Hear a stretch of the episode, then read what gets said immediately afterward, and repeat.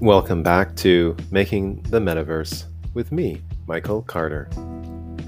Making the Metaverse is presented by ontheblockchain.ca, Canada's fastest growing blockchain community.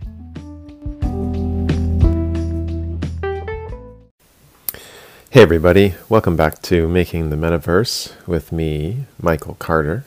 I'm really excited to have you all back tonight. It's Monday, March 21st, and I'm recording a podcast for the second day in a row, which I think helps my podcast get visibility and appear higher in search rankings.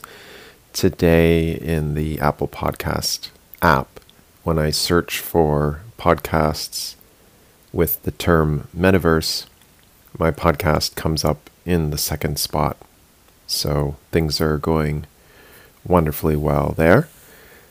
I'm really excited to be reaching a broader audience, and I'm getting more comfortable and confident with the approach that I'm taking, which is not a technical approach or even necessarily a leading edge news approach, but more an approach of simply looking at how the metaverse is developing and how uh, I question and wonder about how it will or will not reflect our lives in the offline world.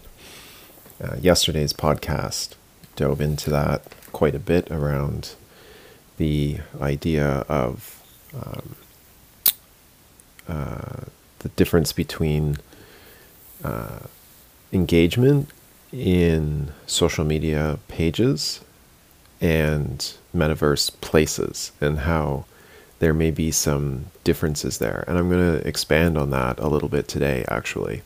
One of the things that I was thinking about recently was uh, as I was walking around a golf course, thinking about what it would be like to have a golf course in Decentraland, to have this sort of um, vast uh, space. Um, it wasn't really for me so much about the golf course because I wasn't there for the golf course per se. I was there for the the wide open space and the trees that uh, lined and circled the landscape. and so I was thinking about that a little bit as I sat down and and considered if I had something to say for the podcast today. And I started thinking about space and then also thinking about the limitations of space in, in the way that I was th- discussing them yesterday. How someone can, a celebrity, for example, could have a an Instagram page and have 100 million followers. And all that 100 million follower, followers, um, as long as the servers can handle the traffic, can be on that page at the same time and having a kind of sometimes synchronous but often asynchronous uh, community exchange. So as I sat down and, and I thought about that and I thought about golf courses and I thought about the limitations that come with uh, virtual space, virtual places, um, limitations around the the space that you that's a, that's available.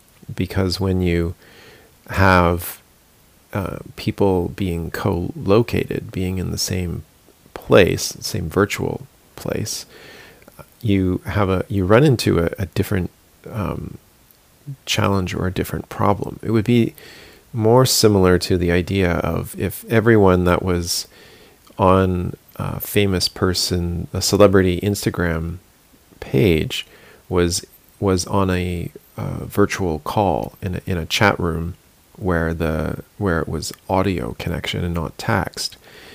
If you had all of those people in that room in that virtual space at the same time speaking there would be there would be nothing intelligible at all it would just it would just turn into a, a roaring uh, sea of of noise, of background chatter. It would be impossible to have any kind of meaningful engagement or conversation. And so when I I was thinking about golf courses and their kind of exclusivity, you know, um, you you pay for access, but in in a sense, what you are also paying for at, at a golf course is is space. Um, you're you're paying to be in this this large outdoor area, and I'll, I'm not a golfer, so maybe golfers may disagree and say that that it's crowded and busy and so forth. But typically, um, you only have a couple of people work that are playing on a hole at a given time. It's it's actually quite a lot of uh, spaciousness between the uh, people that are that are playing uh, through the holes uh, of the course, uh, and so I started thinking about how at the moment there's this kind of idea and, it actually is a reality that you can just sort of plop into, say, Decentraland and run around. Um, and unless there's some kind of uh, protocol that's been put in place to limit entry into a particular building, you can just kind of roam around. And, and perhaps that's because there isn't enough um, adoption yet by me by by users. But I started considering that at some point, people, you know, it's not going to be necessarily desirable to have this this arrangement where anyone and everyone can just kind of drop in. You know, if you think about, say, a, a celebrity person, um, a celebrity with a with an Instagram page is happy to have 10 million or 50 million or 100 million people that are coming to the page, but they don't want those people in their house. The the they they don't want they couldn't put they couldn't even have them all in their house if they wanted to. There just wouldn't be enough space. And so I think that one of the things that will really start to emerge in the metaverse uh, landscape is going to be around controlled access, around exclusivity.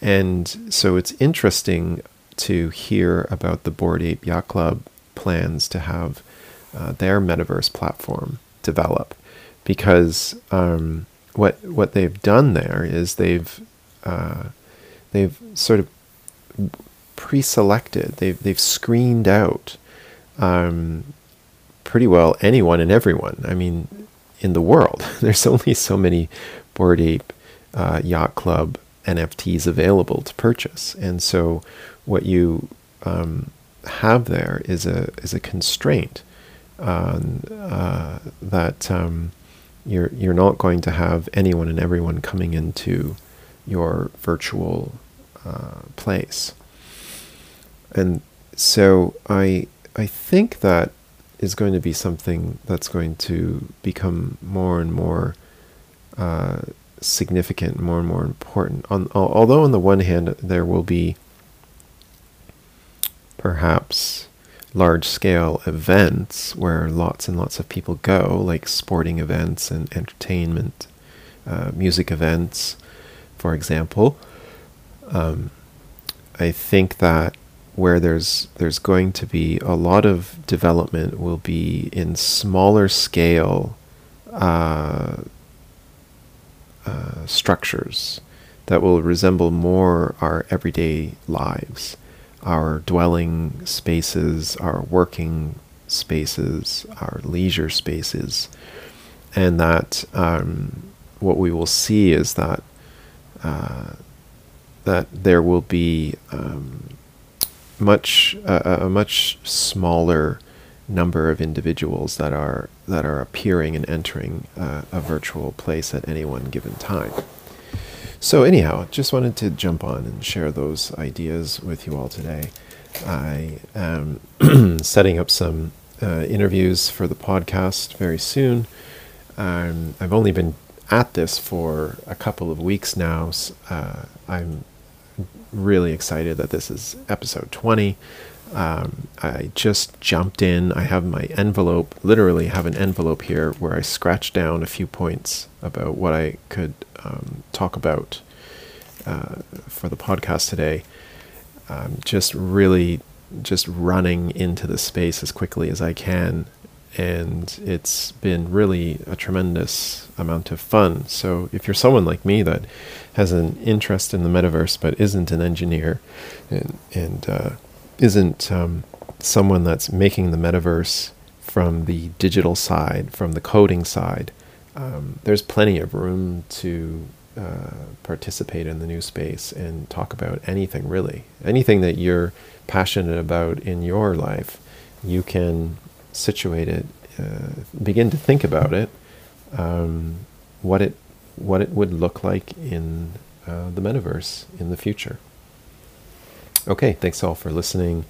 Uh, hope to be back again in the next day or two with another podcast. Take care.